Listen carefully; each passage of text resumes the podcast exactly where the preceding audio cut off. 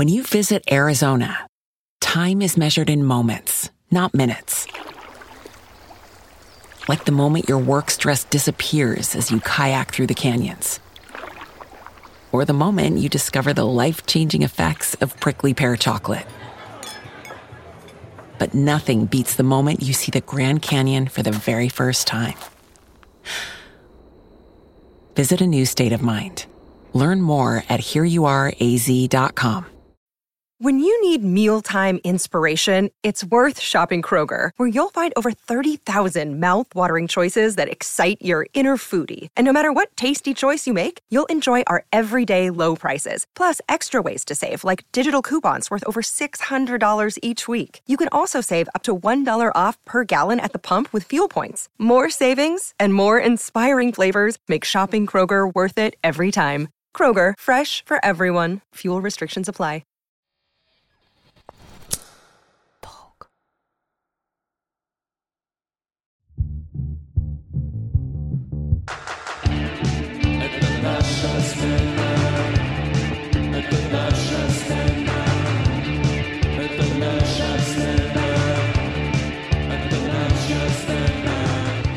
Привет, я Аня, мама двухлетней Киры. А я Денис, папа шестилетней Зои.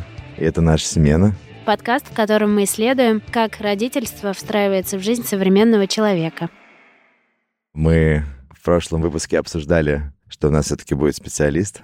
И э, лично в моем представлении есть вещи человечеству данные природой.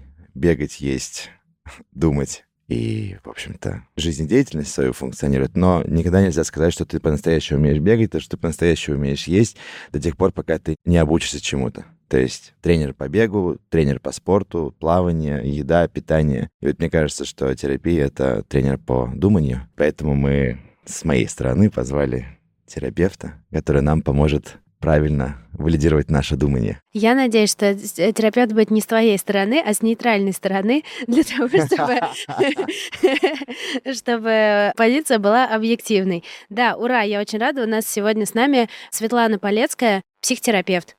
Расскажите, пожалуйста, про себя немножко, Светлана. Я не медицинский психотерапевт, работаю в гуманистическом а, подходе, эмоционально фокусированной парной терапии и травматерапии. Звучит как э, то, что нам надо. Расскажите, пожалуйста, про парную и что такое эмоционально сфокусированная терапия. Эмоционально фокусированная парная терапия — это терапия, подход, который создала Сью Джонсон. Он опирается на человекоцентрированный подход и на теорию привязанности. В общем, теория привязанности опирается на то, что потребность в привязанности и в близком человеке, в близости — это одна из базовых потребностей. Она нам нужна э, так же, как еда, вода, безопасное э, место. И парная терапия работает с потерянной эмоциональной связью. То есть э, в эмоционально фокусированной терапии считается, что проблемы начинаются тогда, когда пара утеряла эмоциональную связь. А если эту эмоциональную связь восстановить, то будет гораздо легче решить и все остальные проблемы. Да, как раз про эмоциональную связь мы и хотим поговорить, да и в целом про связь Ребенок часто инструмент, я слышала, по крайней мере, множество раз, что детей заводят для того, чтобы отношения склеить. Что вы думаете по этому поводу? Работает ли этот метод? Мнения могут быть разные, но лично я считаю, что это не очень хороший вариант. В первую очередь я здесь думаю о ребенке, потому что это живой человек со своей личностью, со своей жизнью. И если два взрослых э, человека используют третьего человека для каких-то своих целей, это не очень хорошо для ребенка. Да для любого человека. Для любого человека. И в том смысле, что, во-первых, это не гарантия, во-вторых, это не очень-то устойчивая опора, потому что связывать должно что-то, что есть в двух людях, а не в третьем. Да, это как будто частая наша проблема искать причину где-то не в себе. И у меня возникла мысль, что а действительно я вот до того, как у меня появился ребенок, честно признаюсь, извините за мое э, отсутствие вообще эмпатии или не знаю, как это назвать, я никогда не думала о ребенке как о человеке. То есть я все время думала о том, как это встроится в мою жизнь, как это там повлияет на меня. И э, ну да, ребенка заведем. Помнишь, я даже рассказывала mm-hmm. об этом. И, наверное, моя жизнь станет лучше. Как вы смотрите на то, что мы говорили в предыдущих эпизодах, что нам кажется, что у человека есть ряд фундаментальных вопросов, на которые он должен для себя ответить и принять какое-то решение, с которым он сверяется в критические моменты, такие как внезапно обрушившаяся беременность, да, например. К этим фундаментальным вопросам, конечно, относится ребенок, относится, я не знаю, бью я женщин там или не бью, какие-то такие важные вещи. Здесь два вопроса. Что к этим фундаментальным вещам относится и нормальный ли здоровый подход принять какое-то решение вот в вакууме, да, не смотря пока на человека, с которым мы в отношениях или что-то такое. Ну, как это мой собственный жизненный ориентир. Как вы думаете?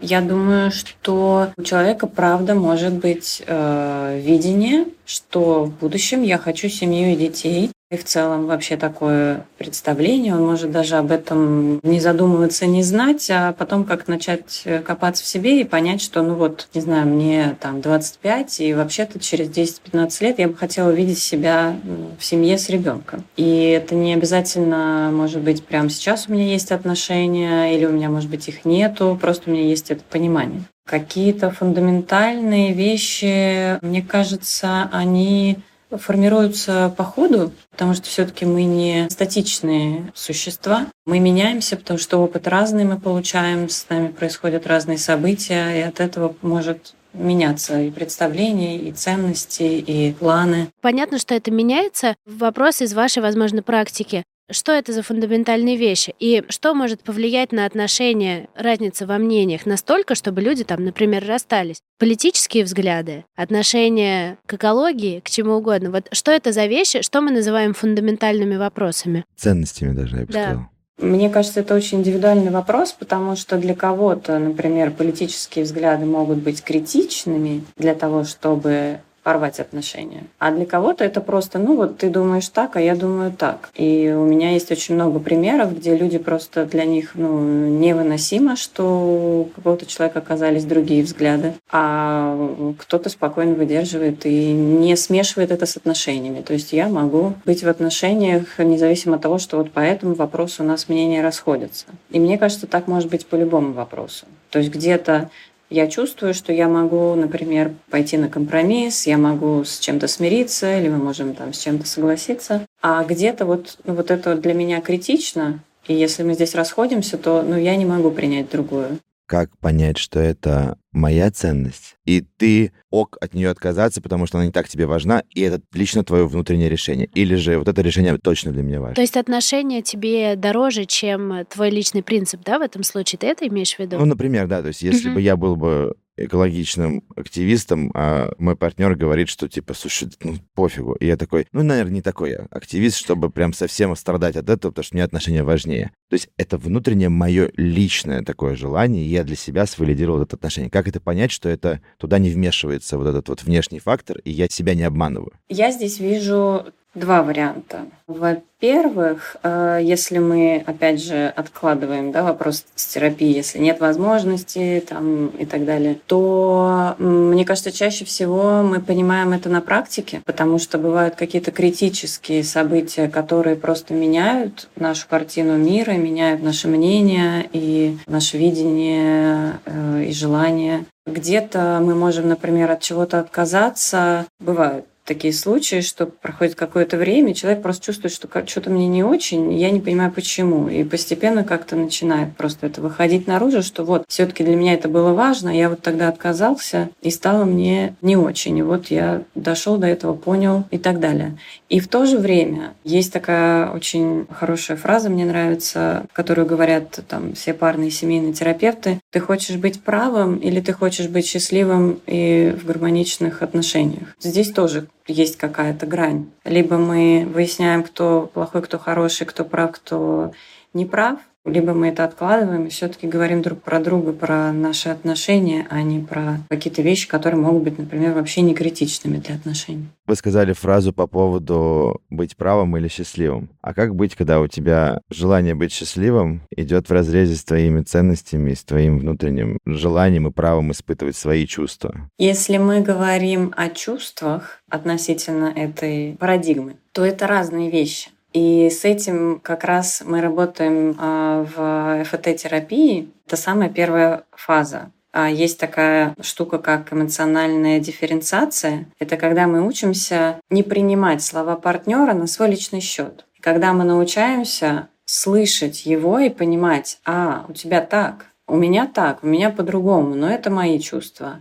А у тебя вот так, интересно. И здесь ну, никто не прав, никто не, не прав. У меня такие чувства, у тебя такие чувства. И в этом как раз-таки и очень хорошо подходит, ты хочешь быть правым или ты хочешь быть счастливым. Потому что если партнеры борются за то, у кого чувство правильнее, то это как раз вот это вот ты хочешь быть правым. А если партнеры слышат друг друга и проявляют любопытство друг другу, а, а как у тебя, а, а у меня вот так, то вот это уже как раз-таки про быть счастливым. Про фундаментальные вопросы. Давайте вернемся вообще к теме ребенка. Вот мы видим, что по этому фундаментальному вопросу со стороны одного человека четко да, со стороны другого четко нет. При этом мы понимаем, что все-таки ответ на эти вопросы он может меняться с течением времени. И, соответственно, должны быть какие-то инструменты для того, чтобы мнение партнера, так скажем, мягко корректировать с течением этого времени. Какие это могут быть инструменты или другие советы? Вообще, как начинать разговаривать об этом? Или окольными путями идти, если точно понимаешь, что разговор — это не метод в вашем случае? Много вариантов. Ты не хочешь сейчас, или ты не хочешь со мной, или ты не хочешь вообще никогда в жизни, ты твердо это решил или решила. И это нужно просто обсуждать а заранее понять, вот э, если вдруг это случится, поменяется мнение у партнера или нет, это невозможно предугадать, иначе у нас бы в России не было столько безотцовщины. Действительно, Россия отличается, скажем так, от других стран по этому показателю. С чем вы думаете это связано? Честно говоря, я точно не знаю. Я просто знаю, что у нас это большая проблема. Мне кажется, просто во многих цивилизованных странах просто зафиксированы какие-то правовые штуки, где ну, ты просто не сможешь убежать. Там есть ДНК-тест, там есть законы, там просто люди понимают риски, и поэтому они как-то более ответственно к этому относятся. Мне так кажется. В каких-то других странах, например, вообще нормально иметь много детей от разных женщин, но это могут быть какие-то трайбы, где все принимают участие в воспитании, и это тоже неплохо, да, потому что все равно ребенок не остается как бы один в неглекте, чтобы его бросили, там никому не нужен. Вот вы говорите о том, что вот у тебя такие чувства, у меня вот такие, давай обсудим. И это диалог как будто бы двух сидящих друг напротив друга людей, готовых это обсуждать. У меня вопрос, как подступаться к договоренностям, когда у тебя отношения не такие открытые с точки зрения диалога, да, как вот, например, ты любишь человека, ты с ним провел достаточно уже какое-то количество времени, да, и мне кажется, что в, большинстве случаев, скажем так, традиционных отношений существует как бы дисбаланс между влиянием мужчины и влиянием женщины, и как будто бы вот в этот момент диалог состояться может, но не совсем так, как вы его описываете. Мне кажется, важно сказать, что это не обязательно должен быть один разговор, это может быть какой-то процесс, какая-то рефлексия у обоих партнеров в течение какого-то времени. Это не должно быть легко и вообще так беззаботно и не страшно,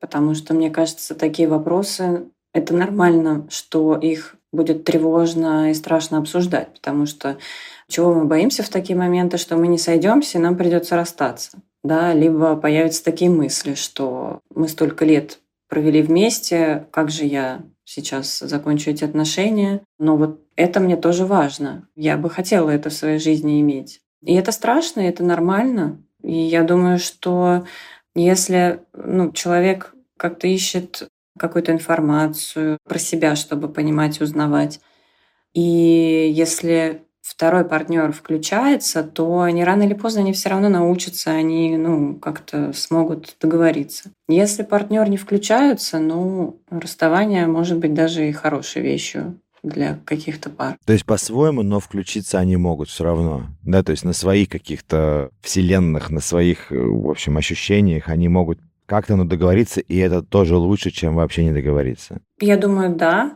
Разговаривать это лучше, чем не разговаривать, потому что когда мы разговариваем, тем более про такие вещи, э, какие-то интимные вещи, будущие планы, это тоже часть близости, это тоже часть э, процесса отношений, в которых мы чувствуем, что мы вместе, что мы важны друг другу. Как по вашему опыту, кто чаще становится инициатором таких вот разговоров? Вы улыбаетесь, и мне кажется, что это женщины. Права ли я? И почему вы думаете, это происходит? В моем опыте это всегда женщины, если мне пишет мужчина, то это потому, что женщина сказала, либо мы разводимся, либо мы идем на парную терапию. И в целом это нормально. Нам даже на учебе говорят, что пары всегда будут приходить, когда уже горит. Почему женщины чаще? Ну, немножко это может звучать сексистски, но это правда, что большинство женщин более эмоционально настроены.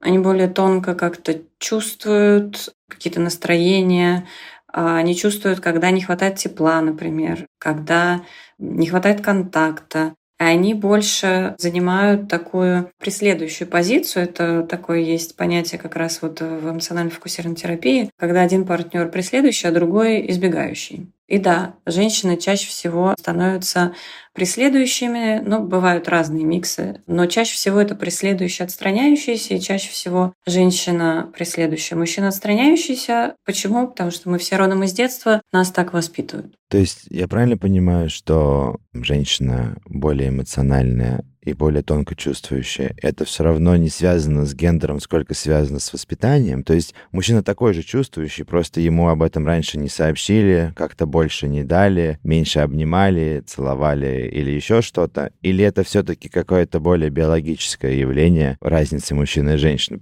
Потому что я не буду скрывать, мой вопрос это к влиянию воспитания на мальчиков, потому что девочки по-своему воспитываются, мальчики по-своему, и для меня это как бы, ну, действительно важный вопрос, да, потому что я себя, правда, долгое время чувствовал менее эмоциональным человеком. Я считал, что я вообще-то на самом деле робот-автомат, который вот реально все может, и никаких чувств, ничего, это все вокруг какие-то все нюни, сопли и так далее. Это потому что так культура и общество сформировано, или потому что, правда, у мальчиков есть какая-то предрасположенность к этому? Я думаю, здесь биологического на самом деле меньше всего. Мне кажется, что все-таки это больше воспитание и среда. И в первую очередь сначала это семья, потом это среда, это там детский сад, школа, университет, потом это профессиональное развитие.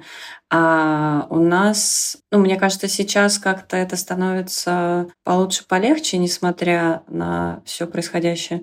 Но в целом у нас во всем мире сильный есть такой тренд э, какой-то токсичной маскулинности, так называемый, да, когда мужчина должен быть сильным, независимым, выносливым, неэмоциональным. И, кстати, это даже не столько про мужчин, сколько вообще про вот эту волну, которая, опять же, пошла от Фрейда, да, вот в этой сепарации неэмоциональности, потому что считалось, что эмоциональность — это что-то детское, а человек взрослый, он должен отказаться от всего детского и должен быть прям такой весь железный человек. То есть это на самом деле правда не только для мужчин, потому что у меня и женщины, клиенты практически все с такими же убеждениями. Если я где-то чувствую, мне больно там и так далее, я не должна этого чувствовать. А вот имея так воспитанных мужчин, я понимаю, что у вас такая особая выборка, у вас люди, которые все-таки согласились до вас дойти.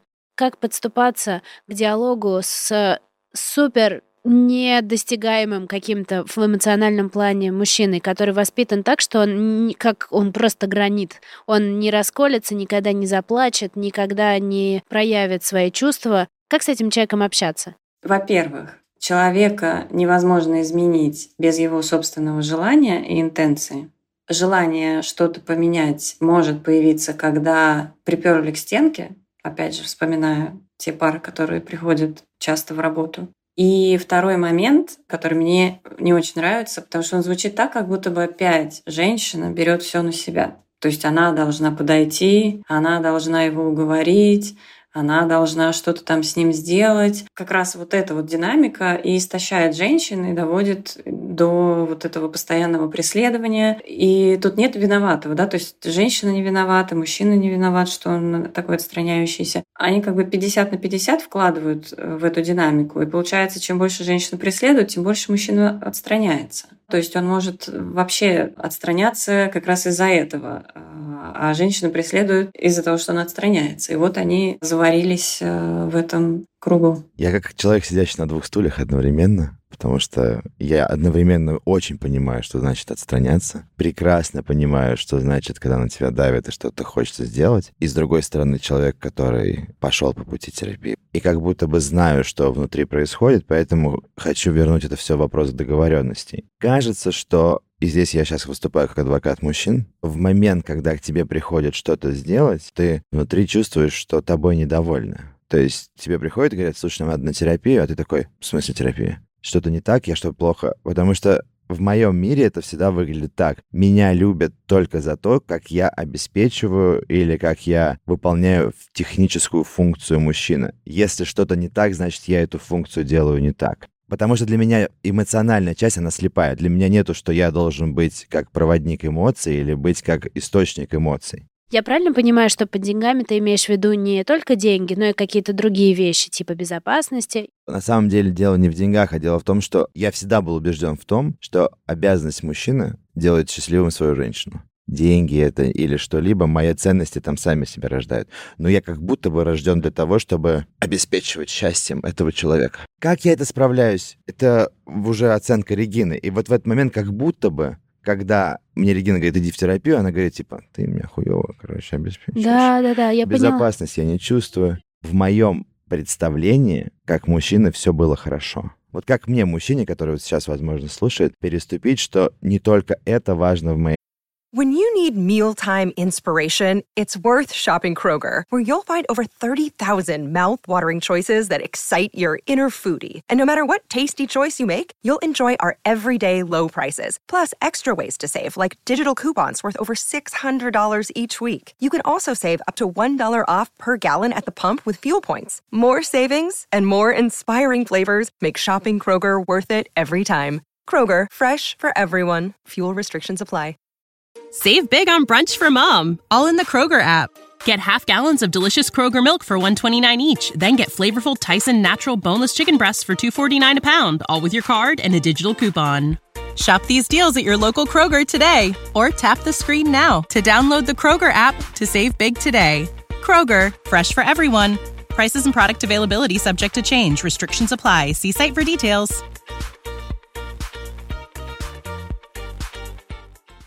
Жизни не только это определяет меня как благополучно успешного семьянина там или мужа, как мне вот этот момент перевернуть, и чтобы не было стыдно, и чтобы не было это, что это не по-пацански или еще что-то. То есть вот много внутри всего. Мне страшно, правда страшно в этот момент. Потому что я что, я, я, я что, что не так делаю вообще? Что за херня-то? Круто.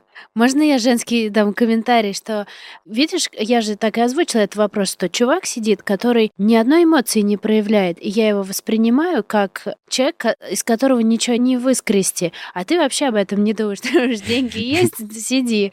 И если упростить это до, типа, я свою функцию выполнил, клево, вот оно ключевое, как будто недопонимание, одно из миллиарда ключевых недопониманий между мужчиной и женщиной. Мне кажется, здесь правда нужно знать про себя, потому что это часто, и я часто это слышу от мужчин на парной терапии. И это тоже очень похоже на какую-то такую очень распространенную универсальную штуку, где мужчина воспитывается как добытчик, э, как человек, который должен все обеспечить, быть успешным, и правда, когда есть вот эта вот сцепка и нет привычки как бы отделять, что это не про то, что я вот какой-то такой секой, то, конечно, первая реакция, что со мной что-то не так, наверное. То есть я вроде как так стараюсь, стараюсь, а оказывается все не так хорошо, как э, мне казалось. И, конечно, это очень сильно задевает. И мне кажется, мужчины на самом деле страдают эмоционально, потому что у них нет права выразить, высказать. Они все это в себе накапливают, они все это в себе зарывают. И вообще есть факт, что, собственно, длительность жизни у мужчин короче, и сердечно-сосудистые заболевания чаще у мужчин именно по этой причине. Потому что эмоции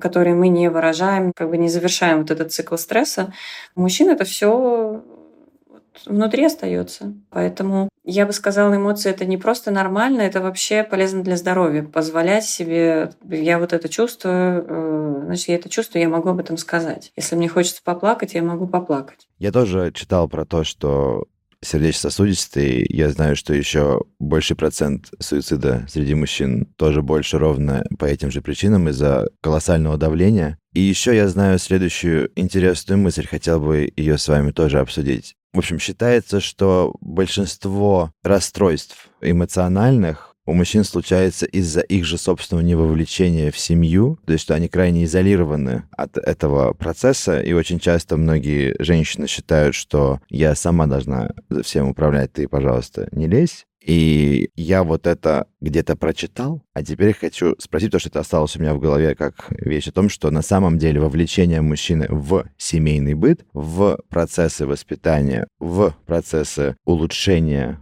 снижает этот риск и снижает эмоциональную нагрузку, потому что, условно, на одной работе всего не получишь, а тут как бы и дома что-то получилось, и ребенок вроде как бы с тобой, и, в общем, у вас что-то все меняется, и как будто бы это меняет человека в лучшую сторону. Это правда так? Или на самом деле часто это большая нагрузка на мужчину еще больше? У него одна работа и да, другая у меня одна работа. работа, вот вторая работа, вот третья, и мне тяжело, мне хочется отдохнуть, а что вот вы тут все с меня хотите? Кажется, что есть какая-то серединка между этим. Я не слышала, честно говоря, про эмоциональное расстройство. Но я точно могу сказать, что если в семье появляется аддикция, появляются измены, это может быть не только потому, что партнер такой. Очень часто это потому, что вот что-то в отношениях такое происходит. А вовлеченность, я думаю, в любом случае полезна. Если это очень тяжело, то мы опять же приходим к договоренностям. А бывает, что тяжело просто потому, что мы просто как партнеры по бизнесу, у нас не осталось ничего как бы личного, эмоционального. А эмоциональная близость как раз-таки это ресурс. Она поддерживает, и она дает силы, и она укрепляет отношения. Поэтому тоже, мне кажется, индивидуально как-то может быть по-разному. Еще раз повторюсь, э, до того, как у меня появился ребенок, о ребенке даже вот во время беременности я думала только о себе и поняла, что это вообще-то отдельный человек, только когда его увидела, услышала во всех его проявлениях. И это очень важно для тех, кто в теории разбирает этот вопрос, всегда думать о том, что это новый человек. Все, и ты здесь больше не одна, учитывая права этого человека, его потребности и так далее. И здесь вопрос. Допустим, так получилось, что мы не позадавали себе вот этих вопросов перед тем, как ребенка завести. Ребенок есть, отношения он наши не склеил, сильно независимой женщиной я не стала, я стала уставшей и вообще в депрессии женщиной. Что делать в этой ситуации? Мне кажется, если такой человек э, слушает ваш подкаст, то этого уже достаточно. И мне кажется, здесь правда важно задуматься как раз-таки вот про это, что мы сейчас а, обсудили, что нужно для ребенка, чтобы была у него какая-то хорошая жизнь, там, не знаю, не сильно травматичная, да, потому что, ну, на самом деле, с одной стороны, большой вопрос в финансах, с другой стороны, не всегда финансы э, решают. Но я бы здесь прибегла, конечно, к помощи, если для человека неприемлемый там вопрос отдать кому-то или в детдом, или что-то такое, то я бы искала практическую помощь подруги, бабушки, кто угодно, кто может помочь. Бывает, что женщины с детьми просто находят мужчин, которым как бы окей, и они тоже просто вступают в отношения, они помогают, поддерживают, они заменяют отцовскую фигуру. Поэтому просто если человек будет слушать этот подкаст, это уже хорошо. Значит, он думает и ищет ответы. Я здесь слышу, что все же прежде чем прибегать к каким-то радикальным мерам, с собой нужно поговорить. Точно так же, как мы поговорили с собой, я и Денис, как мы рассказывали, да, как только мы узнали о беременности и о том, что у нас будет ребенок, мы перестраиваемся на новые рельсы. Мне кажется, тут тоже важно перестроиться. Допустим, ребенку уже 5-6 лет, и для меня это был ад все это время, то сейчас я на него смотрю, все, он не решил мои вопросы. Но давай, Аня, из параллельной реальности, которая завела ребенка одна, мы с тобой посмотрим, поймем, что нам приносит радость в этом процессе, да, мы увидим, что он уже существует, этот человек, и он не решает, он не является затычкой, какой-то замазкой моих проблем, как я могу его поддержать, как я могу полюбить этот процесс моей жизни вместе с ним. И, наверное, когда мы посмотрим на это вот чуть-чуть иначе, то это облегчит сильно вот это бремя, которое на, на нас есть. Как ты думаешь? У меня возникает сразу вопрос, а если там пусто?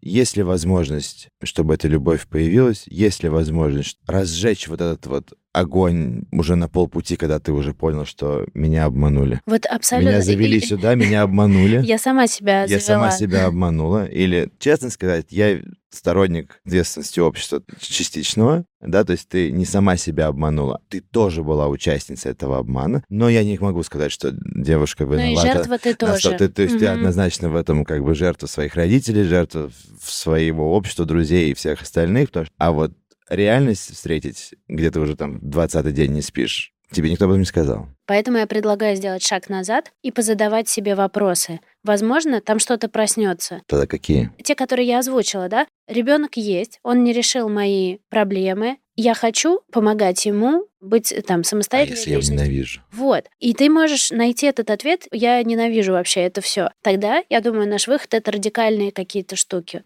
У меня сложилось такое впечатление, что как будто бы любая терапия так или иначе стремится сохранить отношения. То есть как будто бы это всегда работа над тем, чтобы эти отношения остались. Как будто бы говорится о том, что нам нужно идти в терапию для того, чтобы работать над нашими отношениями.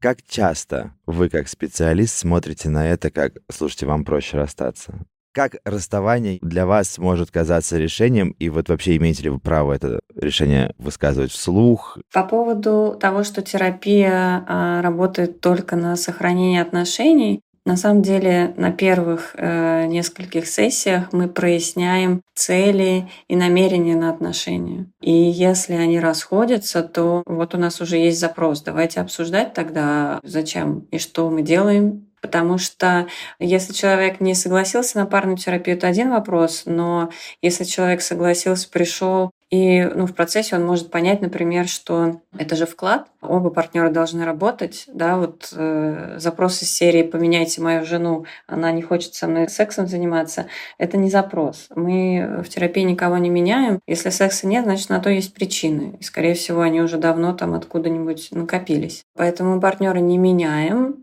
оба партнера должны работать в парной терапии.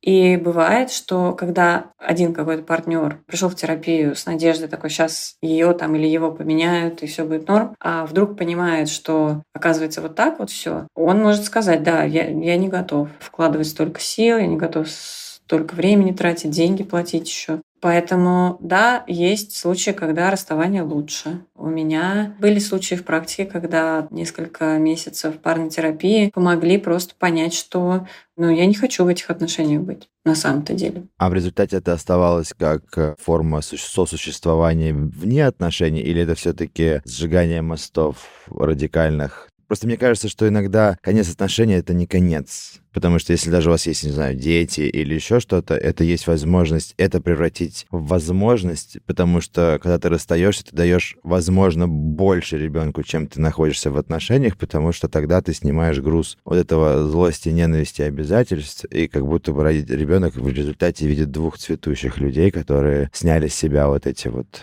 оковы обязательств. Это так вообще? Ну, если есть э, дети, то да, и снова мы возвращаемся к договоренностям. Это, конечно, идеальный случай, если бывшие супруги могут так договориться, чтобы это как-то было ну, гармонично, хорошо. И это правда, что два счастливых родителя разведенных лучше, чем два родителя в браке несчастных. Вы сказали следующее, что вот есть женщина, которая должна для себя ответить на два вопроса. Вопрос первый — это финансовые возможности. И мне кажется, что когда ты задаешь этот первый вопрос, нужно понимать горизонт. Насколько я готова иметь ребенка и что это значит готова? То есть, что меня ждет вот за вот этой вот стенкой обязательств временных, качественных, то есть, что меня там ждет? Эмоционально, как себя подготовить, отвечая на вопрос, могу или не могу? Мы же все знаем, как идет развитие. Мы сначала три года дома, потом мы в детском саду, потом мы в школе, потом кружки какие-то всякие, хобби,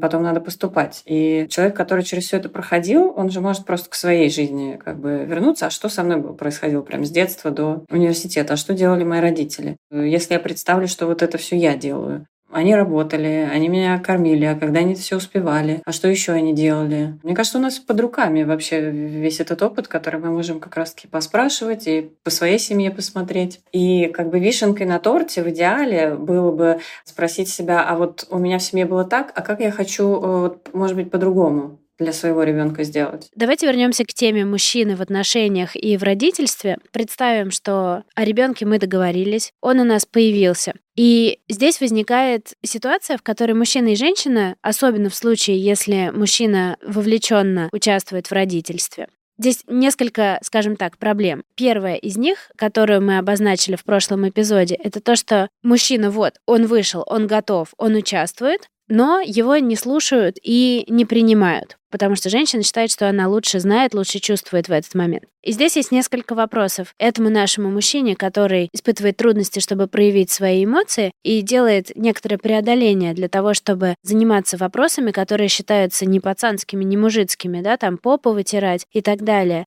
это большое давление на него. Как бы он сам на себя давит, да, имея вот этот весь груз опыта давления со стороны общества, своего воспитания и так далее.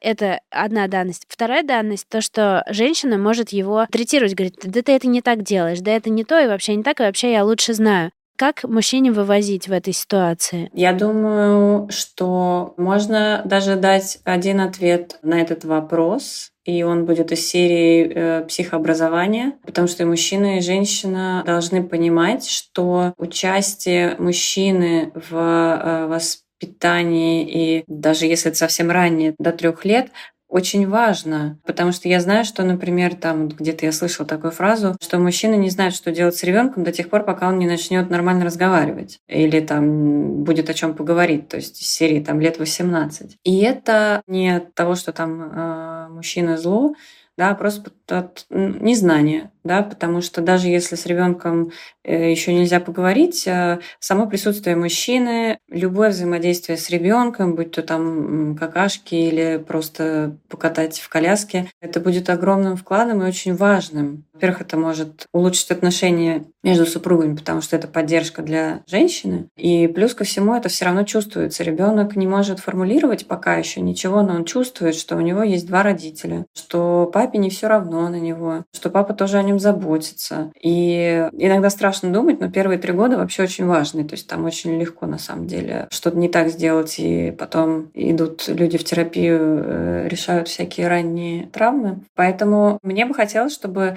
и женщины, и мужчины понимали, что присутствие мужчины очень важно. Если он что-то делает неправильно, женщина может ему объяснить. Мужчина может сам что-то почитать, но не надо э, мужчину как-то выгонять из этого процесса, потому что выгонишь из этого процесса, он потом вообще отключится. Да? Собственно, как мужчины часто и склонны отстраняться, отключаться, потому что раз сказали не так делаешь, два сказали не так делаешь, а потом оказывается, что не хватает поддержки, а почему ты мне не помогаешь. Вот это очень часто проблема в парах. Угу. Со своей стороны выступлю снова адвокату. Я думаю, что э, информация, которая мне, например, лично помогла в самом-самом начале, это то, что вот эта привязанность, вот это чувство, что ты принадлежишь к этому кругу сплетения этой жизни, когда ты видишь, что вот у тебя есть ребенок и мама, которые там друг с другом как будто бы просто без слов друг друга понимают, а ты стоишь и как бы не знаешь, чего взять, как вообще, как на руки, как уютненько, как удобненько, как это.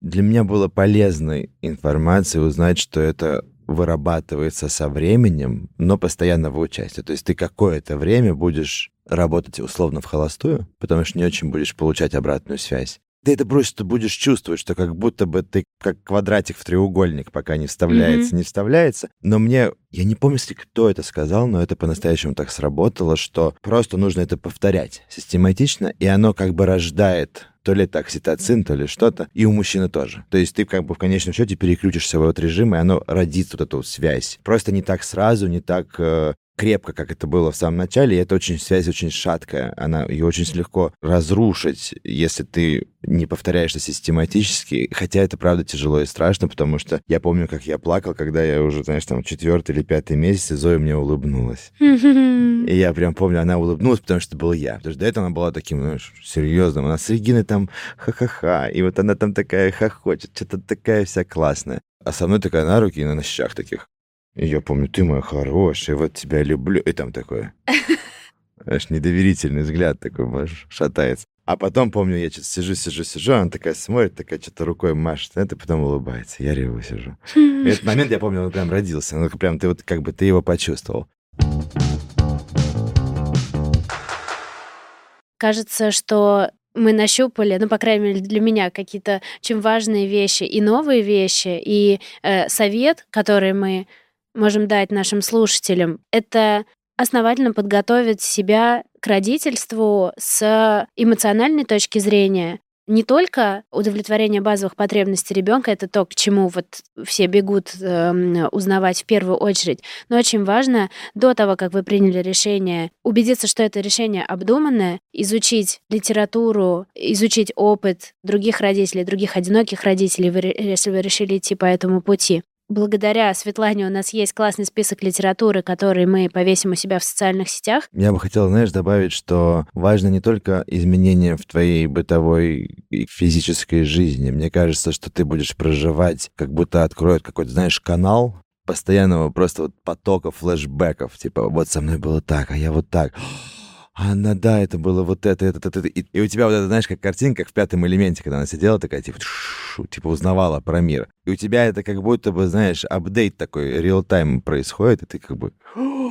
Это очень много информации. Ты заново стоит. жизнь для себя открываешь, да, только уже с перспективы. Теперь ты можешь взять роль ребенка, тут роль родителей и смотреть на это с разных сторон уже сейчас, когда ты прожил эту жизнь. Как ребенок, теперь ты проживаешь как родитель, Но ты и это очень не клево. помнишь свою детскую жизнь, ты ее не помнишь, а теперь ты ее видишь и как будто бы можешь проецировать угу. это знание на себя, и ты такой, да, и те чувства свои сейчас учитывать, да, и да. классно смотреть на это с двух сторон. Мне очень приятно, что вы меня пригласили, и мне очень нравится ваша идея, такой э, просвет для людей э, у нас, для которых это может быть сложно. И э, на самом деле я бы не сказала, что прям все обязательно идите в терапию, потому что есть такой сейчас тренд, даже уже немножко переваливает в сторону модно. Не обязательно, просто если у человека есть желание лучше жить и чтобы партнеру было хорошо и ребенку было хорошо, есть куча материалов и как минимум ваш подкаст, в которых можно найти поддержку, помощь. Супер, спасибо огромное. Спасибо вам.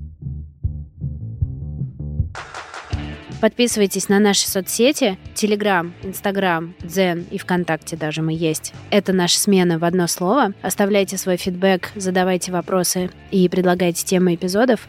Мы благодарим студию «Толк», продюсера Сергея Скурту, редакторку Регину Досаеву и нашу замечательную подругу Нину Кульшу, которая уже которую запись сидит с нашей Зоей. Спасибо.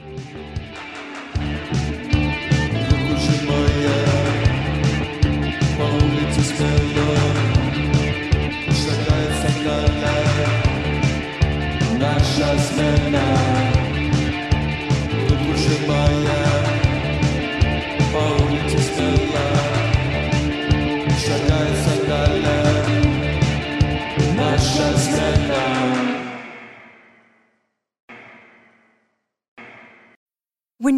mealtime inspiration, it's worth shopping Kroger, where you'll find over 30,000 mouthwatering choices that excite your inner foodie. And no matter what tasty choice you make, you'll enjoy our everyday low prices, plus extra ways to save, like digital coupons worth over $600 each week. You can also save up to $1 off per gallon at the pump with fuel points. More savings and more inspiring flavors make shopping Kroger worth it every time. Kroger, fresh for everyone. Fuel restrictions apply.